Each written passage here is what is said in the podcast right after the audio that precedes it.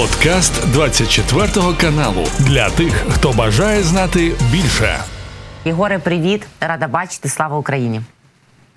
Героям слава і смерть ворогам! Вітаю Ірину, вітаю всіх глядачів вашого шанованого каналу. Ну давайте з чого почнемо. Я готовий. Я не знаю, чи почнемо зразу з е, Надєждіна і з Надєжд Росії, головне українців. Е, Сьогодні для Росії нібито знаковий день. Хоча насправді я думаю, що там нічого знакового не відбувається. Справді кандидат від такої маленької, е, малесенької партії, яка називається громадянська ініціатива, спеціально собі записав Борис Надєждін назбирав, начебто, 200 тисяч підписів в усіх регіонах Росії. Там по 2500 е, можна підписів збирати з одного регіону. Стояли величезні черги. Люди писали йому. Я просто читав напередодні його велике інтерв'ю для Associated Press, е, де він каже, що до нього приходять листи на електронку, де люди жінки особливо кажуть.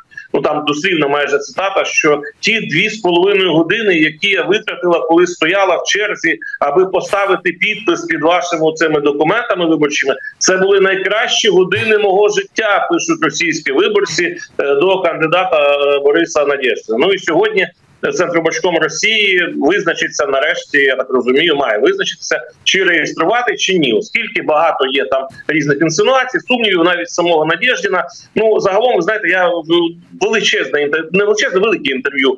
А серед прес враження в мене такі, ну двоякі. Тобто, людина е, видно, що він дуже самозакоханий. Займенник я там прозвучав в цьому інтерв'ю напевно разів 50. Він е, хвалько такий. Він вихваляється, що в мене вже 10% є голосів і буде ще більше. Я управлятиму всією Росією. Але от щодо українських питань, там є дуже багато ну нерішучості, незрозумілості. Він хоче сподобатися всім, не потрапити під статтю кримінального кодексу. Звичайно, це антивоєнний кандидат, і найцікавіше, що в нього там було сім, здається, не 10 е, позицій передвиборчих. І коли він починав кампанію, то завершення війни було на сьомій позиції. Зараз це на першій позиції. Він зрозумів, що це конець, який якого можна осідлати, значить і на ньому ну в'їхати, не в'їхати, принаймні взяти якийсь відсоток. Але от щодо України його там запитують України і Криму і захоплених е, українських областей, територій, частин областей.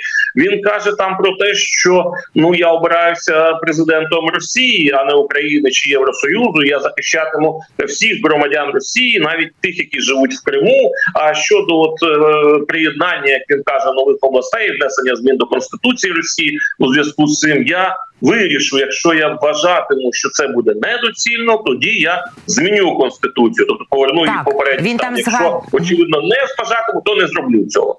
Да, він там Єгоро якраз і поточню згадує про дев'яту статтю, і а, що можна змінити її, можна змінити конституцію. Водночас він згадує і про референдум, який він теж буде проводити. А ми Єгори всі бачили минулої осені ці псевдореферендуми фейкові, які проводилися уже таким самим аналогічним. Я не бачу теж жодної конкретики. Він не каже про вивід військ. Я його не одне інтерв'ю і слухала, і читала, і опозиційні російські медіа з ним спілкуються. І гострі питання до речі, йому ставили. Він не каже: візьму виведу війська, а говорить про те, що ймовірно весь свій термін, навіть якби він виграв, витратив би на те, аби проводити мирні переговори. Ну ми ж вже 8 років говорили з ними. До того і 173 рази Російська Федерація, щонайменше всі мирні домовленості. І ще важливо Ірина, і там ще один важливий момент інтерв'ю. Він каже, що його запитують, чи можна судити Путіна за криваві злочини, які він вчинив там, зокрема в Україні. Він каже: Ні, Путіна судити не можна, так само як і Медведєва, бо в них є імунітет.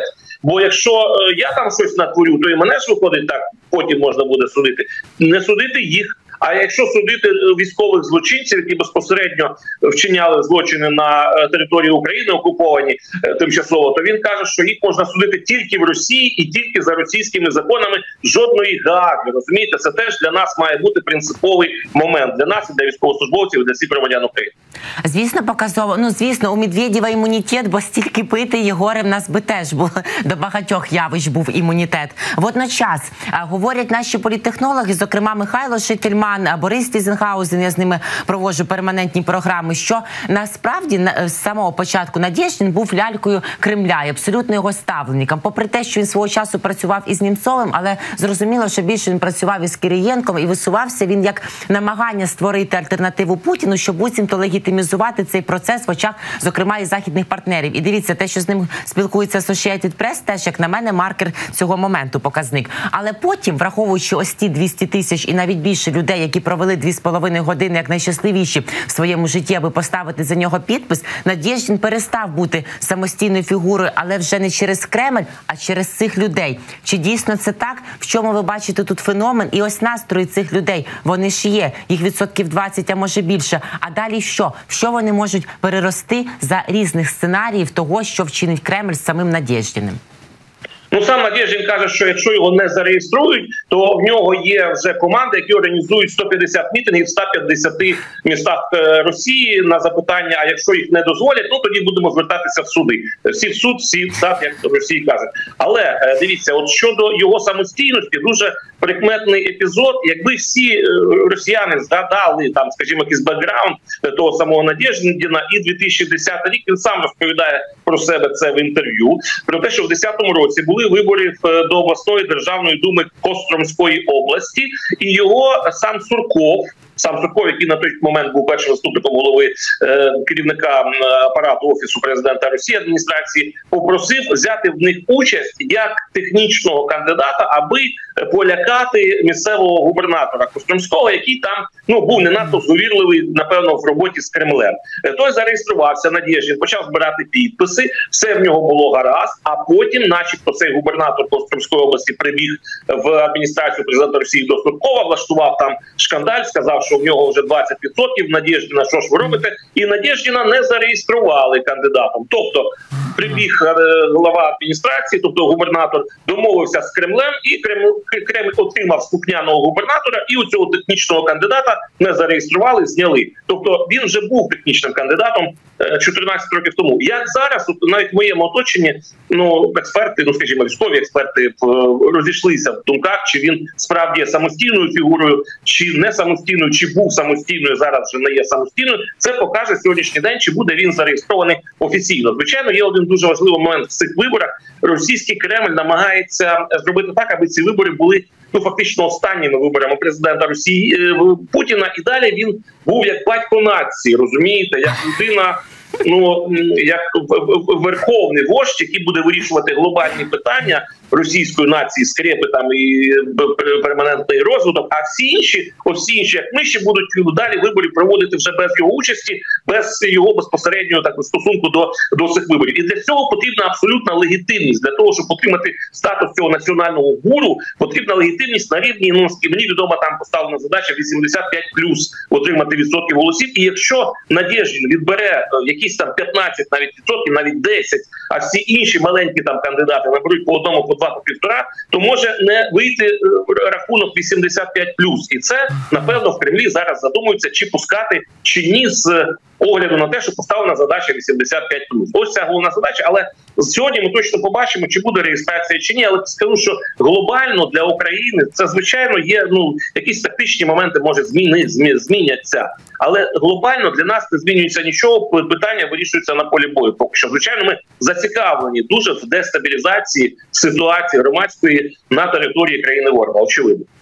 Та Єгоре, я ще тут можу погодитися в принципі з однією тезою, що це будуть останні вибори Путіна, тому що зокрема ви і наші всі збройні сили України, і ми кожен на своєму місці це йому точно забезпечимо і гарантуємо. Сьогодні я мала розмову з Ігорем Яковенком, російським опозиційним журналістом, з яким ми теж обговорюємо цю тему. Він згадував фразу Сталіна. Ну принаймні приписують йому цю фразу. Не важно, як проголосували, важно, як посчитали. Ось це все власне тут і резюмуємо. І ще одне питання на цю тему уточнення. Ось ця увага західних партнерів, принаймні західних медіа медіа спілкування з Надєждіним. Вона вам про що говорить? Тому що насправді до його такої активізації я спілкую спілкуючись з представниками західного політикуму, зокрема з е, російськомовними і україномовними депутатами окружних зборів зі сполучених штатів Юрій Рашків. Він каже: тут взагалі навіть не хочуть вважати на Путіна на ці його перевибори, бо розуміють, що все це фейк. Але Надєждін якось ніби змінив знову це ставлення і прикував увагу в іншому ракурсі до цього процесу. Чи дійсно це так? І тоді в якому?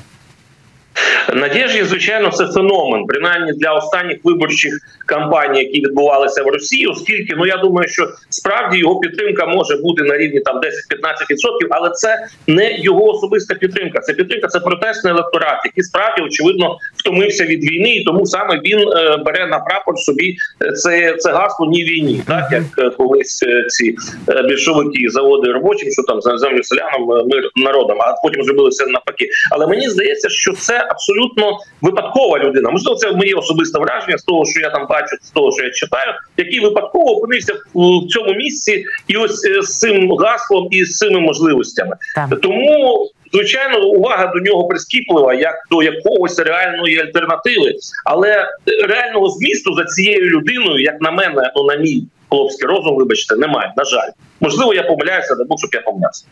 Ну, чесно кажучи, я тут теж з вами погоджуюся, але покаже нам, як то кажуть, покаже час, як люблять писати деякі журналісти. Що нам показує Єгори, що знову вже третю добу з'являються. Ну, в нас різниця в часі, а ще різниця, очевидно, з доступом до великих неназваних джерел. Ми вже тут жартували, що можна зробити футболки з логотипами неназване джерело або татуювання і на них посилатися. The Economist, The New York Times, The Times продовжують всі виходити з публікаціями. Хотів Зеленський зняти залужного, дати йому іншу посаду. Вже тих посад, просто що він не мав тільки очолити з того, що прочитала я. Просто в нас немає стільки посад, а пропозиції залужному були. Яка е, яку ви бачите ціну ось таким публікаціям? На ко для чого вони теж збурюють суспільство? Ми що за це заплатимо? І як щодо точки зору розхитування внутрішніх настроїв? Бо ми вже бачили деякі пости, виходимо під банкову і все інше. Та й західні партнери. От Вікторія Нуланд приїде і читала, очевидно, поки їхала ці публікації. Як це її могло справити яке враження? Ірино, я от маленький ну жарт спочатку для початку цієї теми.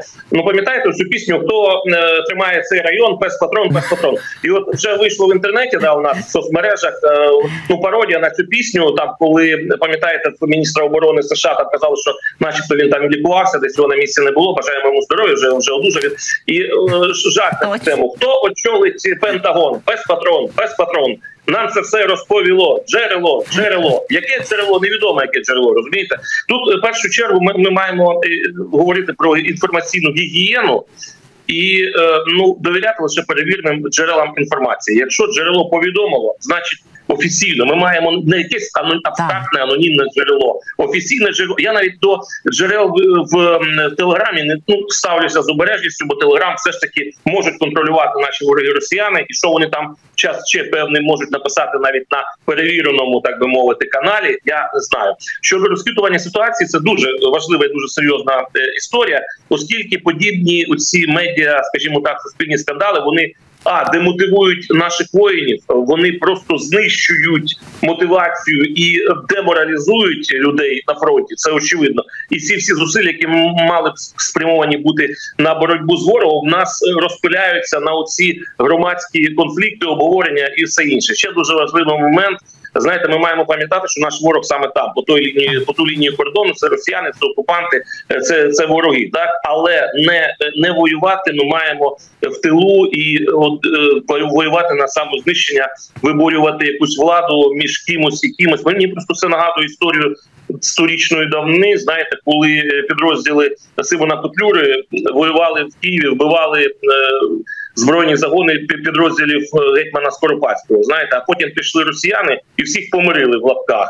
Хтось поїхав на Соловки, когось розстріляли просто в Києві. Хтось кому пощастило виїхав в еміграцію, там писав свої свої мемуари. Як же ж ми не змогли домовитись? Бо ми воювали один один з одним. Розумієте, щоб дай Бог, щоб ця історія зараз не е, не, не повторилася. Бо бо коли позавчора це все по- по- розпочалося, це весь хаос. Мені дуже нагадувало цю історію сторічної давнини. Щодо закликів до виходу на майдан, це взагалі я вважаю. Я не буду вже казати, ну персоналізувати, хто це робив. На жаль, це робили в тому числі і е, офіцери збройних сил України. І, не знаю в якому статусі. Це просто заклик до державного державного заколоту, до зради, до повалення державного е, державного устрою. У нас є стаття кримінального кодексу, тому я вважаю, що це просто неможливо, недоречно.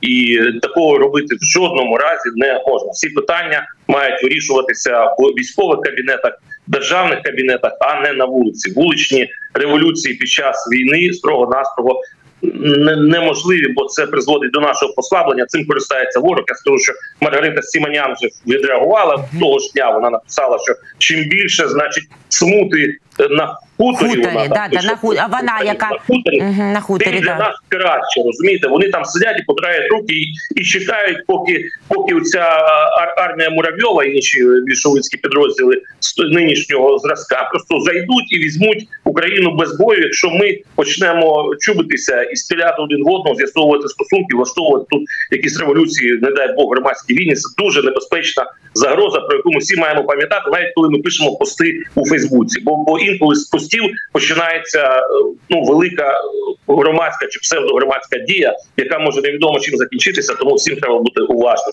А щодо точного рішення цього питання, воно має вирішуватися в, в кабінетах влади, в кабінетах військових. А ми виконуємо просто накази. Розумієте, ну така вже доля військова.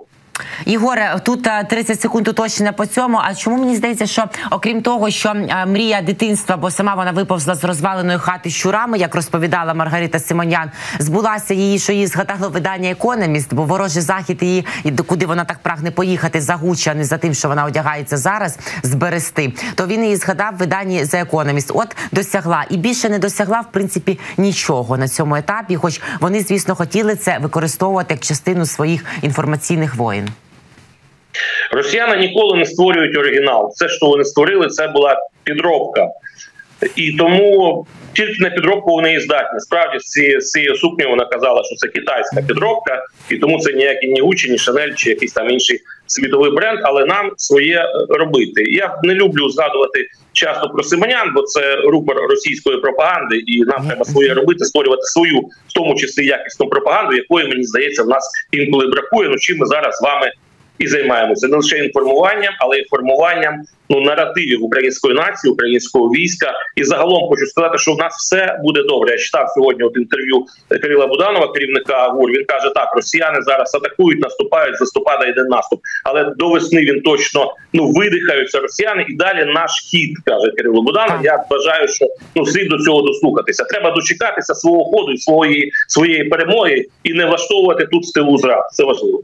Е, Так, я теж завжди на цьому наголошую, акцентую. Може, дехто думає, що занадто позитивно, але навіть такого не зустрічала. І Олександр Мусієнко, керівник центру військових досліджень. Також ми з ними щодня зустрічаємося. Аналізували вже це інтерв'ю Буданова. І він теж каже, щоб поновити росіянам свої спроможності, е, бодай людського навіть ресурсу, хоч їх тут майже півмільйона, але цього не вистачає, аби нових відправляти на позиції, закривати ось ті тисячні втрати, які вони щодня несуть. То в них до осені хіба є час, і то вони можуть не встигнути навіть до осені. А в нас якраз дійсно для свого ходу, для нашої ставки, та й літаки летять, та й бомби GLSDB також на підльоті. Так що все, але тут теж відкривати все не будемо. І Єгоре, в нас на жаль сьогодні зараз, але будуть довші у нас розмови. Залишається хвилина. Ще підкажіть, будь ласка, ось ці нові норми проєкту про мобілізацію, бо вже мене вчора спати не давали. Переживають. Скажіть, будь ласка, трошки вам стається, що це зніме суспільну напругу? Ну і сам факт того, що вони обговорюються, передискутовуються, змінюються, це вже показує, що ми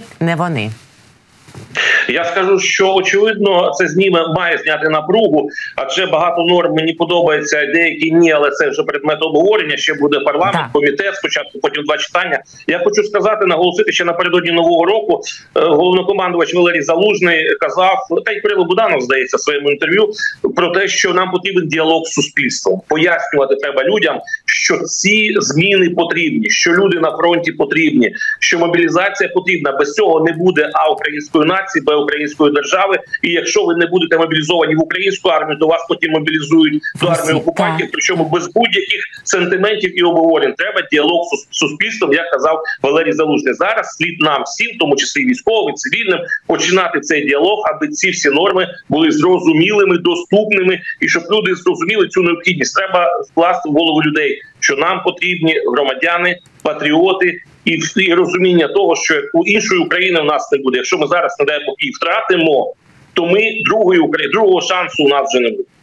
Однозначно, Єгоре, але в нас точно будуть другі наступні шанси на розмову, і все однозначно буде Україна. Над цим спільно і працюватимемо. Я дуже дякую вам за ваш дебют в нашому ефірі. До наступних зустрічей і в форматах інтерв'ю. Теж бережіть себе. Слава Україні! Дякую. Героям нашим слава, до побачення. Єгор Чичеринда це був з нами, друзі, майор збройних сил України, а також наш колега. Це був подкаст для тих, хто бажає знати більше. Підписуйся на 24 канал у Spotify, Apple Podcast і Google Podcast.